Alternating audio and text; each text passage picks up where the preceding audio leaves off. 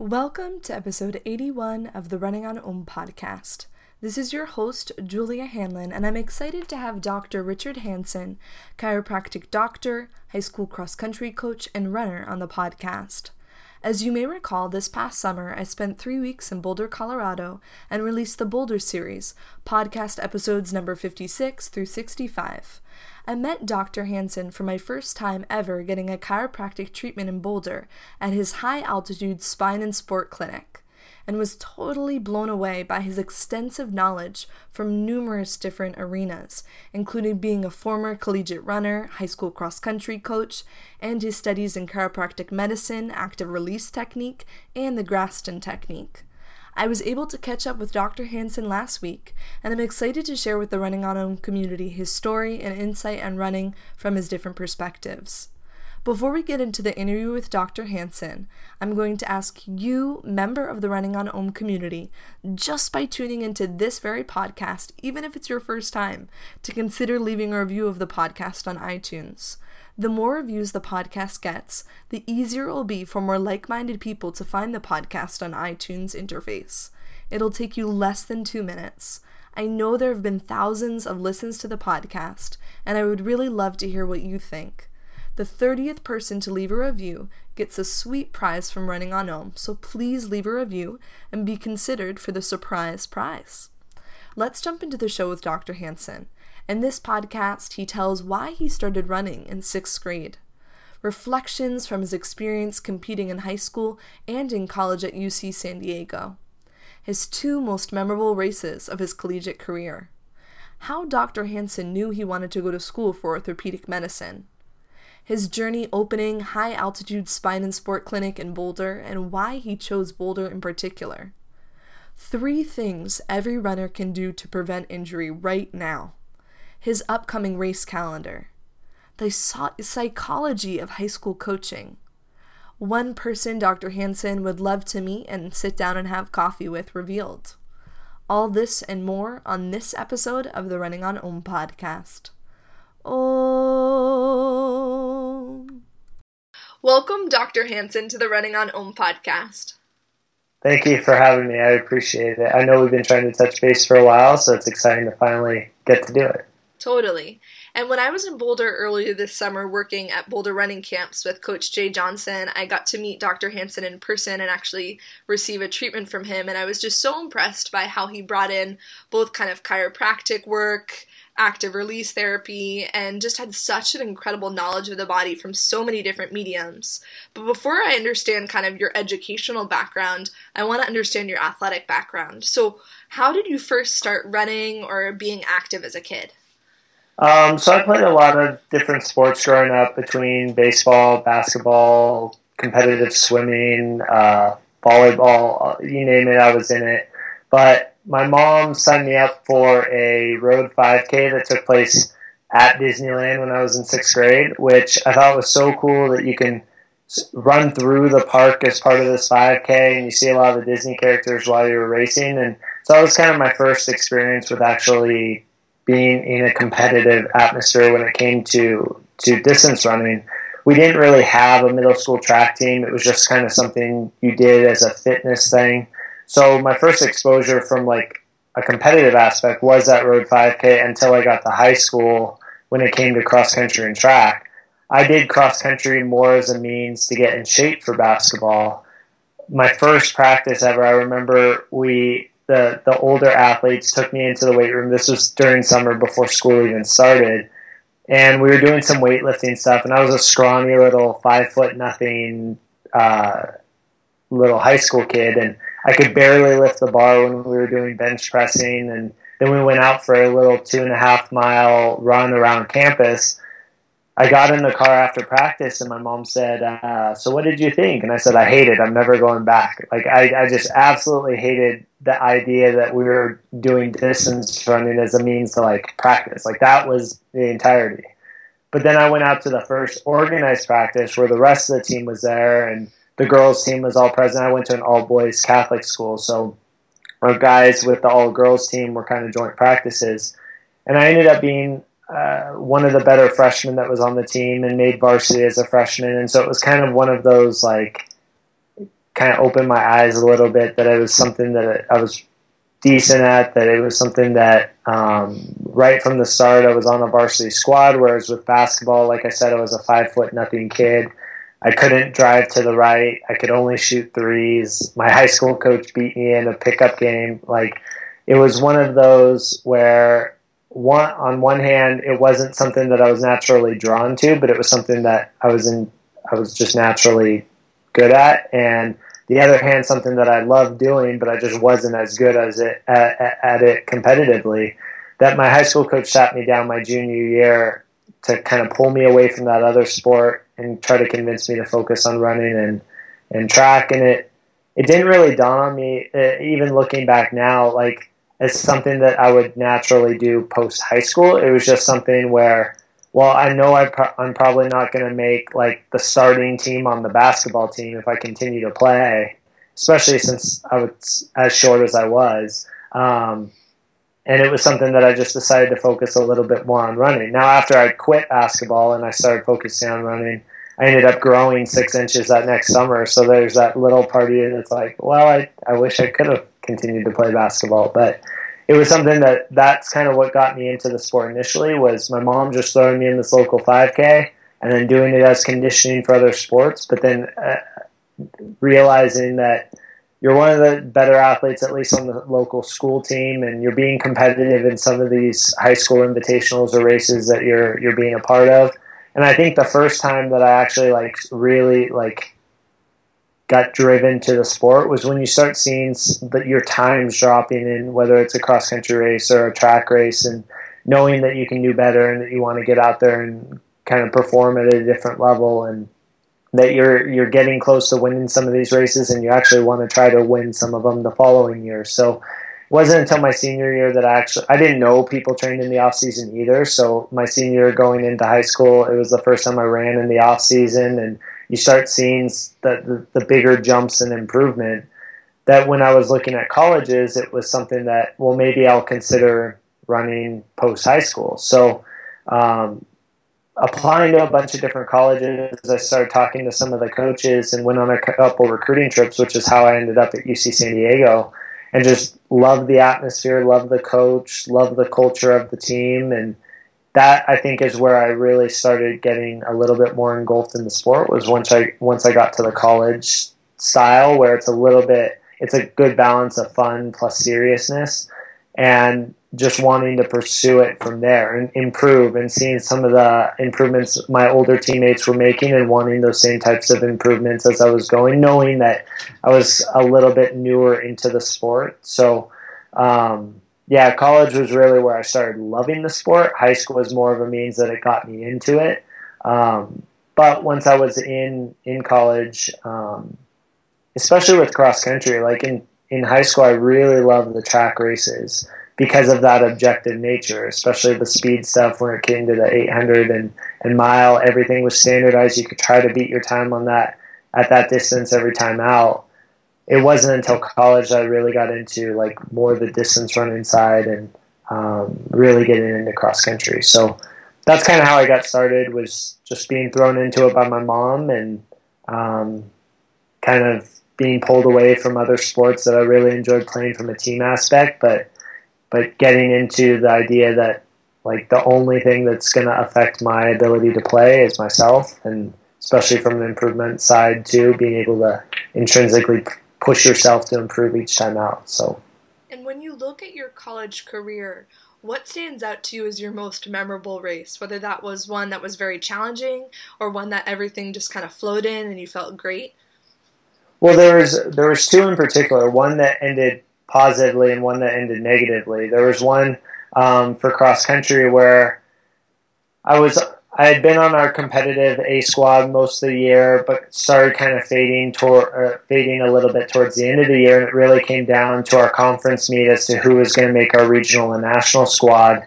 And uh, top seven on that squad were were uh, going to make it to the regional or, or national meet, and um, not having the best race in that and being left off the regional team was was tough at the time. It was, but at the same time, like I had no one to blame but myself. Like looking back, you, the long run, the off season training were things that I just wasn't accustomed to when I was running in high school. Not not knowing that that was a big part of that training, and realizing that going into um, that that conference meet that those were things that helped get me to be in a position to be able to make that that regional and national team was doing some of that year-round off-season training, but just coming up a little bit short at the end. Um, kind of dro- drove me a little bit more to want to have some good track seasons after that, and uh, really forced me to to get a little bit more serious about my training because things kind of fell a little bit short that year. Um, in uh, track, like I, I, competed in everything from the 800 up to the 1500 and did a couple, or up to the steeplechase and did a couple 5Ks as well. Um, and track was something too. Like we had a pretty decent team when I was in in college. That there were a couple races, especially at some of our home races, where you end up winning winning your heat in those invitationals. That it's just kind of neat to be to be at your home stadium and know that you put in a lot of work to be able to get to be able to compete in those meets and have the ability to actually to win some college races was was pretty fun. Um, I think the biggest thing that college taught me was like not just about like performing myself, but like what being a distance runner actually meant. Like the amount of work that it takes, the the type of progression or periodization that being a uh, upper level athlete takes, whether it's collegiate or post collegiate, um, and just kind of seeing the work that a lot of my teammates, myself, and older runners on the team would have to put in in order to be able to be in a position to either race at nationals or or uh, we had a guy on our team that had been a, a couple time national champion and um, I think that's the biggest takeaway from college. Like it, the team aspect is obviously it's like it's a family, it's a brotherhood, it's um, you're with each other so much as part of the week that um, looking back, I think that's the dynamic I miss the most is just that camaraderie. But from a training perspective, in particular, just learning the fundamentals of what training in the sport means, like weight training aside from distance running, the amount of mileage that people do. Like I, I was so unfamiliar with that when I was getting to college. I was fortunate enough I was able to run in college just based off of ability, not really being educated in the sport getting to that point. So um, high school for me was more of just like I was purely based off of what I was capable of with the genetics that I was given. And then being in college, I really had to work to be able to one make the competitive squad each year that I was on the team, but also be in positions to make conference and regional and national squads and then obviously trying to progress through without getting injured at the same time, doing college uh, level mileage was was a challenge, but I was fortunate to be able to have that opportunity. So. Yeah, I mean, it sounds like it was an incredible learning experience for you and total immersion in running culture when you arrived there. And your work now, you continue to be immersed in that, in the running community. How did right. you know you wanted to be a doctor of chiropractic medicine? And was um, that like a, something you've thought about through your entire life? No, so I when I went to UC San Diego, I actually wanted to be a sports journalist, and I took my first couple journalism classes and absolutely hated it. Like it it was so subjective to me that a lot of your work, uh, like writing style from one professor to another, could be completely different, and you're judged based on certain aspects that they're looking for. It's just like if you were an artist and having your art judged by a different artist with a different style. So you would connect really well with some professors and other professors the writing style would be completely different and you're judged based off of that criteria which was something that was hard for me to accept like i like that objectivity um, that th- there's a standardized way of whether it be um, looking at uh, when we're talking about health mechanics now, looking at someone's gait analysis, and you're looking at certain joint angles and certain movement patterns to to determine what type of breakdowns are occurring. So I. After my my sophomore year, I switched over to more of a science major, which was I, I did biology and psychology at UCSD, and it was uh, it was something that I could identify a little bit more with. I came from my dad was a healthcare practitioner, and so um, having that influence and kind of being with this very similar mindset, it was something that kind of interests me. Now, on the flip side, I wanted to work with sports, and so orthopedics was something that I originally was looking at going into, going to med school, and then following up with doing orthopedics. But I get really it's going to sound really weak, but I get really squeamish around blood and needles, and I couldn't I couldn't see myself doing that. Plus, from an athletic perspective, like orthopedics are someone that obviously help prolong or save an athletic career, but it's also something that people dread going to because they know the types of procedures that they're going to be receiving. So I started looking more at rehabilitation medicine, especially with PT school. Um, but when we were in in undergrad, our coach, anytime someone would get hurt, would send us to a sports chiropractor down in San Diego that did ART and um, rehab exercises and strength and conditioning. And he was working with a lot of the San Diego Chargers and San Diego Padres at the time.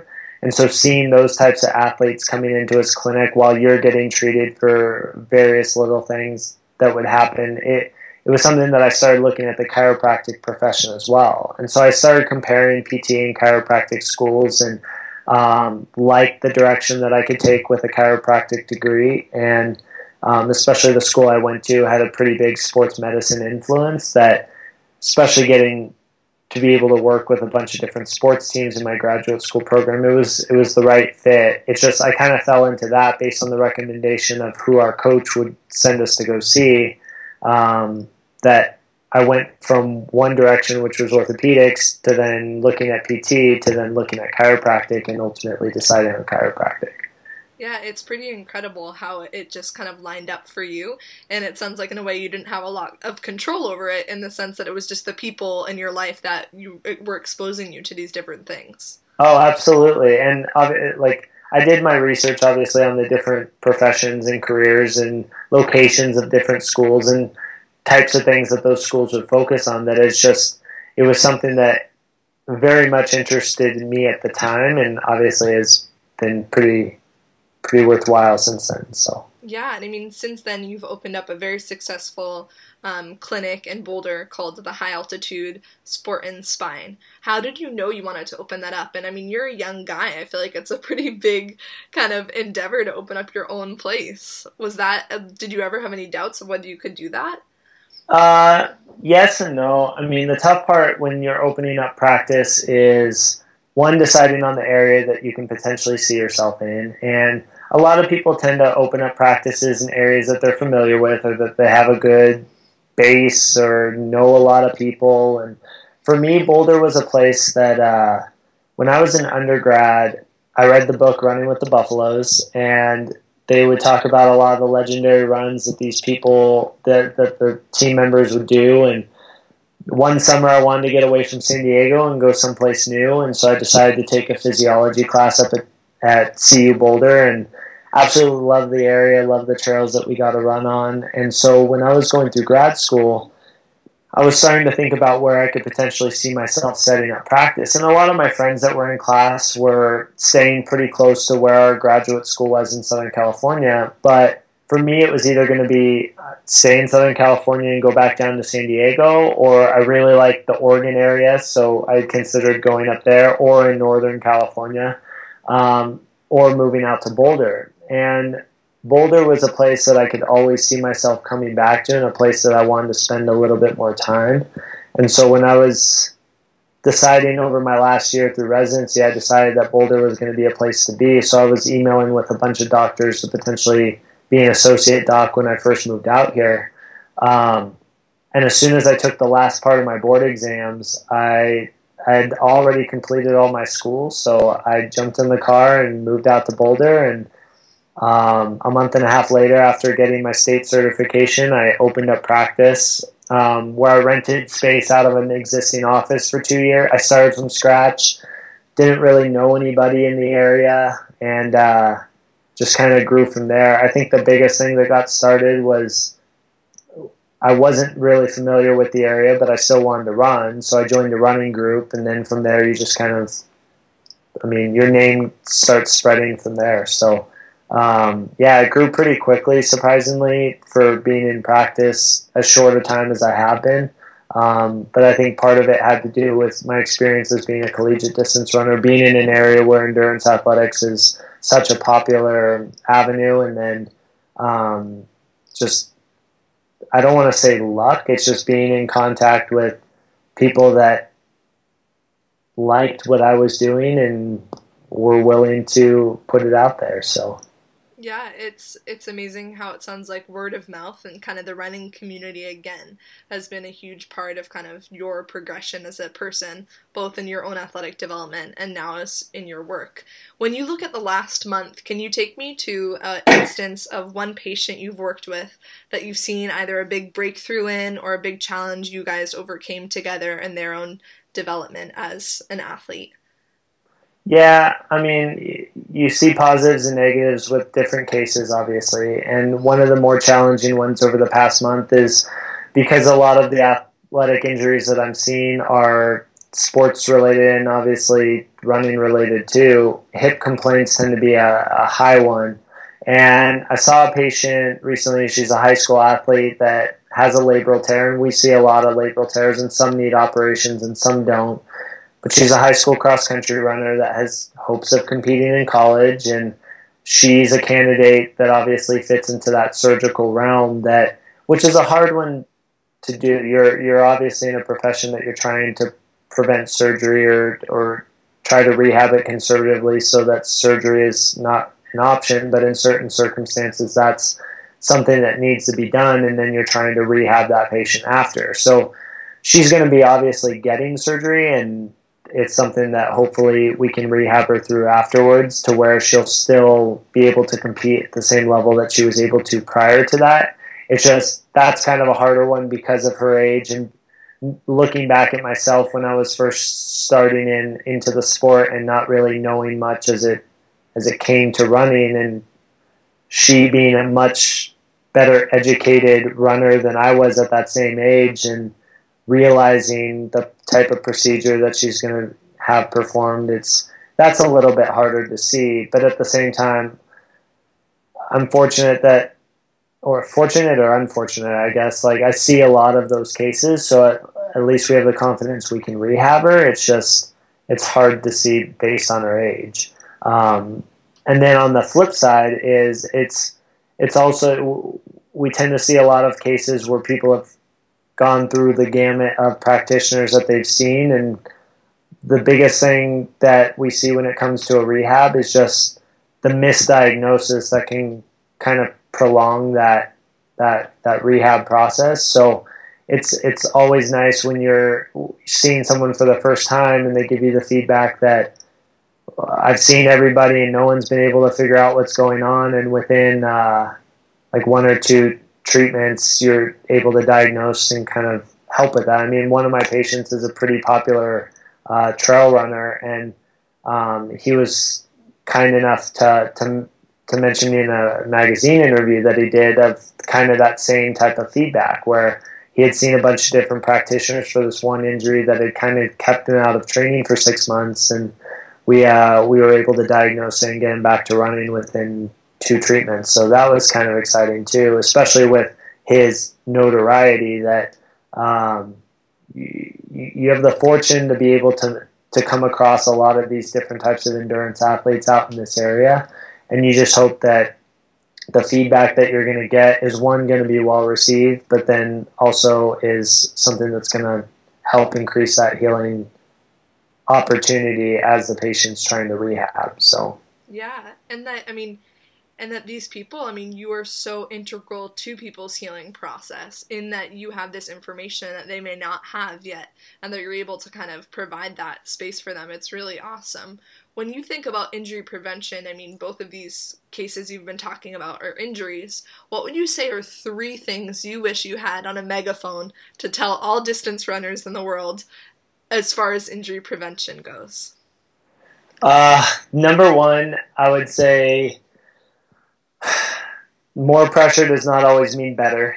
And the reason why I say that is the foam roller is an obviously common self therapy tool that a lot of runners use, which is which is fine. Fascial rolling and fascial manipulation is a big part of trying to minimize your injury risk or or slow an injury from becoming worse. But digging into a tissue, uh, using the foam roller super aggressively, using the stick super aggressively, those are all things that could also flare up an injury. So just knowing that more pressure doesn't always mean better, that you you have to go in accordance. Like when we're treating soft tissue injuries, a lot of it is based on we're putting pressure down to the tissue that we're trying to address. Going past that point doesn't necessarily mean that we're making it improve that much more effectively. It just means that we could be pushing and damaging that tissue even more. So just go with the pressure that gets you on the tissue or the area of pain that potentially is flared up and just work it. Lighter can still have a positive effect and it's less likely to, to flare stuff up. So that would be number one. More pressure doesn't always mean better. Number two would be, although most runners hate the pool, using the pool as an area of flushing during the week is a huge, huge thing because there's a pressure difference between fluid outside our surface versus inside. Just getting in the water to move doesn't. I, I prefer getting in the pool and moving in the shallow much more than I do ice bathing because you're having a positive movement where you're creating a pumping mechanism at the joint to force fluid out you're you're making sure that that fluid is obviously moving and adding movement also creates blood flow to that tissue and you're not blocking that process from occurring by icing it aggressively. So utilizing the pool when, if and when possible especially um, college level athletes or student athletes that have access to that with the rec centers um, that's something especially for the older athletes that becomes important just from a recovery process and then number three would be uh, timing of when you do certain modalities um, as it relates to training progression. So especially that comes important with strength training too. And don't, I mean, if we could add a fourth, the other would be don't neglect strength training. Just because you're running doesn't necessarily mean that you're intrinsically strong. Just means that you're running a lot and that you're probably gonna you could get faster by running a lot, but you're also just working your body in one system in one plane of motion that you're neglecting other planes that potentially could keep you a little bit healthier. So don't neglect strength training, but when you're doing um, your your when you're laying out your training week, try to balance when you're doing certain training modalities, recovery modalities, and strength training stuff. In that say the night before a hard workout, you're not getting an aggressive massage on your tissue because that can make things lethargic. If you're trying to do explosive strength training, doing it the day of a hard workout after the hard workout instead of the day before a hard workout. And most of your strength training, too, um, should be geared towards postural and overall st- pelvic and torso stability as opposed to um, just trying to do a bunch of like bicep curls and bench pressing. Like, things that, although will make you intrinsically strong, aren't mimicking the sport mechanics of what you're trying to accomplish. So if we're speaking in terms of just running, like trying to mimic those running mechanics, but things that are going to help balance out your structure so that you can handle the type of volume, mileage, or intensity that you're trying to trying to perform. So brilliant. I think I'm gonna have to go take notes on all that later. yeah. that Sorry, awesome. I rambled quite a bit. No, it's great. I mean, you're a well of information. In your own running, I know you have an upcoming race that by the time we publish this podcast, you will already have crossed the finish line. So tell listeners a little bit about that and what you're excited about for that race. So uh, my girlfriend is a professional runner. She trains here in Boulder with Brad Hudson. Her name's Alia Gray and she's getting ready for the New York City Marathon. And in that build-up, she'll be doing the Philadelphia Marathon this upcoming weekend. And her and I have set a little interrelationship bet that I cannot beat her in a half marathon. So we're both going out to Philly. I'm trying to beat her her time. Hopefully, in that I can also help her when she's in the race if if we're both running about the same pace. But she has the nice benefit that she's raced a half marathon before. I've run the half marathon distance, but I've never raced at it, so I don't know what it's going to feel like to run that long at that pace. But um, she also has the benefit that she gets to train 100 to 120 miles a week, and I've been trying to hit about 60 miles a week, which is tough with work. So we'll see how it goes, but that's that's the big competition of the weekend. There's a lot riding on that, namely my pride. So hopefully, hopefully, I'll be able to come through. Well, we'll, we'll listeners when they tune in will probably check out the results and see see what happens. the pressure's on. The pressure is on. The whole world knows. Now, outside of your own running, I know you also do coaching. What's uh-huh. that like to be a coach, and how has that kind of impacted your relationship to the running community? I mean, you've had the experience of being an athlete, you're now a chiropractic doctor. I mean, you fill a lot of different roles. You're a runner yourself, you're the partner to a professional runner. I mean, it's your life. So, what's being a coach like?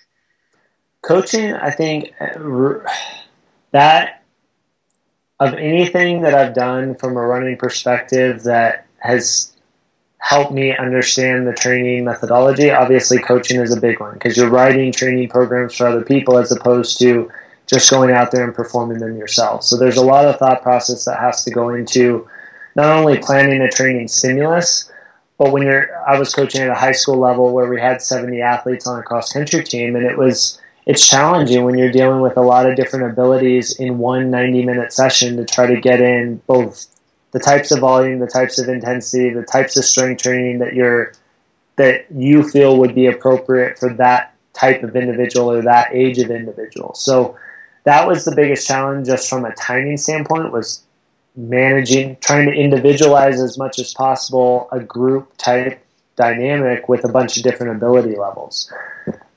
But with that, you also I mean, you become a psychologist too because you're dealing with a bunch of different personalities that respond better or worse to certain types of motivation and trying to identify with certain personalities on how to connect with that person to get the most out of that athlete, especially when you're when some of those have the ability that they can compete on in college. And I one of my athletes that is running in college now, and she's a sophomore or going into her junior year, and she was already a D three All American.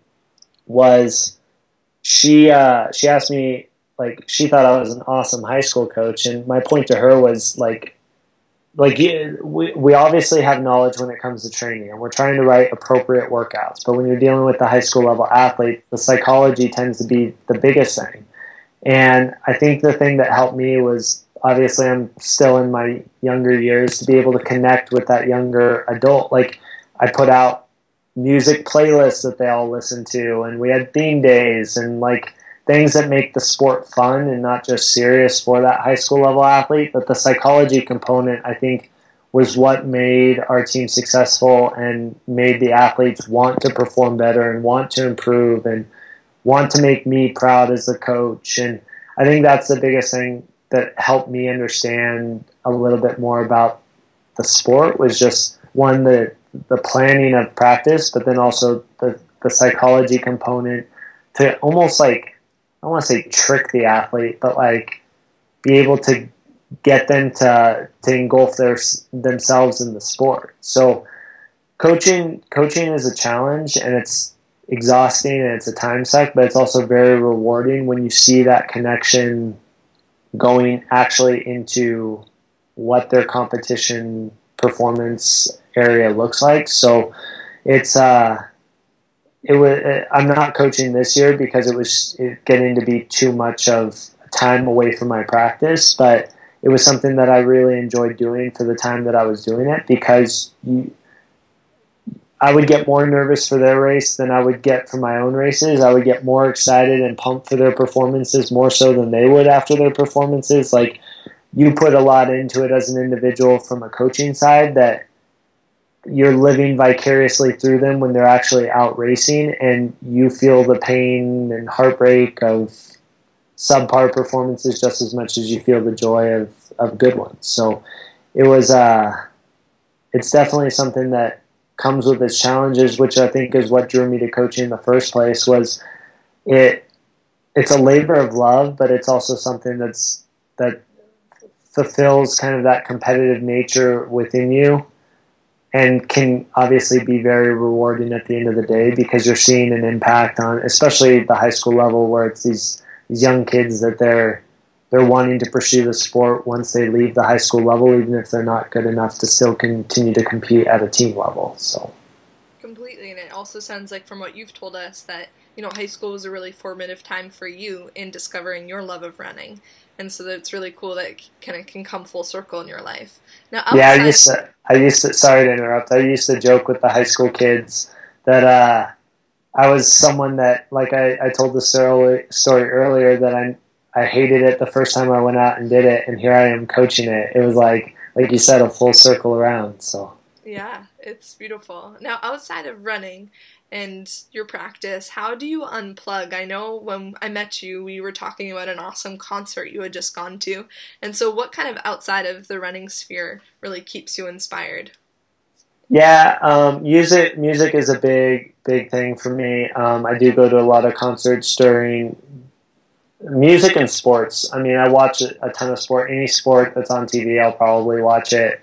Um, music is a big one. I go to a ton of concerts every year. I I come out with my I call them world famous Richie playlists where I'll I'll come up with one for each season with fall and winter and the fall one comes out this next weekend, which I'm pretty excited about. Um, and then uh, I I grew up. My mom. It was kind of a different. Uh, like I said, my dad was in the healthcare profession, but my mom was an art teacher, and so kind of having that balance between objective and subjective. Um, I try to do a lot of home art projects or refinishing furniture. Or um, yeah, I have a big Great Dane too. That it's fun to take him out and get on hikes and stuff too. That there's a lot of uh, when I'm outside the office, it's I, I, do a lot of reading as it relates to research articles and stuff like that. But I do I need that other atmosphere to kind of balance me out because I can't just be in like I have to have music and sports and being in the outdoors and going out for my own runs to kind of balance out the professional stuff. So totally. Now, who is one person that you would like to meet, whether they're living or dead, or like who's someone that you feel like is on your bucket list to sit down to coffee with? Oh, that's a good one. Um, honestly, and he's pretty close to me, pretty close here. And I would probably, I've met him once before, but it was just in a brief passing. But I think to have an extensive conversation with him would probably be Mark Wetmore. And the reason why I say that is because from a running side, he obviously gets the most out of his athletes. And he's someone that it, it, his resume is obviously pretty impressive, but he gets the most out of athletes that also quite a few of them weren't the most heavily recruited athletes. They showed some prowess when they were in high school, but he was able to take them and put them on an international level. So that's something from just a knowledge base in general when it comes to distance running and stuff is he'd be impressive to talk to just from training, especially since he's from from what I understand, he's probably the closest thing to Arthur Lydiard, it's Arthur Lydiard himself. Like, uh, from what, how I understand it too, he lived with Lydiard for a while and learned a lot of his methodology and training type focus. That, I mean, one, a, a lot of my friends here in Boulder used to run at CU, and some of them said that when they were in high school, they knew they wanted to go to CU, not because they wanted to go be good college athletes, but they wanted to be good professional athletes. And they knew that Wetmore was someone that would be able to take them to that next level. But also talking to them post collegiately now, he he's a very it sounds like eccentric man where he's got a lot of quirks and nuances that I feel like there are some like he would just be an interesting person to talk to, not just from a running perspective, but just like his experiences as growing up as whether it be a runner or a young coach or just traveling in general. Like, um, he just he seems like a very quirky individual that I think would be just a fun conversation in general. And yeah, he from a coffee sit down coffee meeting like that would be someone that would be pretty fun. Cool. Yeah, I'm actually rereading Running with the Buffaloes right now, and I would definitely say he's up there on my list as well. He sounds like an incredible man, coach. He's very well read. Yeah, he sounds like a pretty brilliant person. Yeah, exactly. Now, to close up our interview, I have a few fun either or questions. Okay. Sunrise or sunset? Ooh, uh, I'd probably say sunrise. Um, my mom grew up on a dairy farm, so we were always up pretty early in the morning. And there's something rewarding about being up when the sun's up and getting a lot accomplished and knowing you still have the whole day to, to do other things. So. Now you live in Boulder, so I, I feel like I know the answer to this one. But mountains or oceans? Ironically, ocean. Oh, I grew up in California. Uh-huh. I grew up in Southern California, and my brother was always a snowboarder. I was a surfer, and I always used to joke growing up that I could never move away from the beach. And here I am in the mountains, and he was closer to the beach up than I was up until a few weeks ago when he moved up here as well. And um, yeah, I miss the beach. I don't miss the traffic that comes with the beach, but I definitely miss the the idea of the beach and even like the surf culture. Although the the mountain running, ultra running, and snowboarder culture is pretty close to that surf surfing culture as well. So totally, tea or coffee? Oh, coffee. I, I joke with patients that coffee is my spinach as it is to Popeye. So I uh, I drink I drink a lot of it. I'm usually pretty heavily caffeinated. And my last one is would you rather fly or be invisible? Uh, probably fly. I'm a little bit of a jet setter, so getting things, getting on a plane and traveling to someplace new, um, being able to kind of get out into the open a little bit sounds sounds pretty exciting. Awesome. Thank you so much, Dr. Hansen, for coming on the Running on Om podcast. Yeah, thank you very much for having me. Um, thanks for listening to episode 81 of the Running on Om podcast with Dr. Richard Hansen, chiropractic doctor, high school cross country coach, and runner. If you would like to connect with Dr. Hansen and the Running on Om community, you can find us on runningonom.com, Facebook, Twitter, or Instagram. I asked this at the beginning of the podcast, but I'm going to remind you all again. Please consider leaving a review of the podcast on iTunes. The more reviews the podcast gets, the easier it will be for like minded people to find it on the iTunes interface. It will take you less than two minutes and make a world of difference. I know there have been thousands of listens to the podcast and really would love to hear from you about what you think. The 30th person to leave a review gets a sweet prize from Running on Om, so please leave a review and be considered for the surprise prize. This is your host, Julia Hanlon, and I hope you have a beautiful day.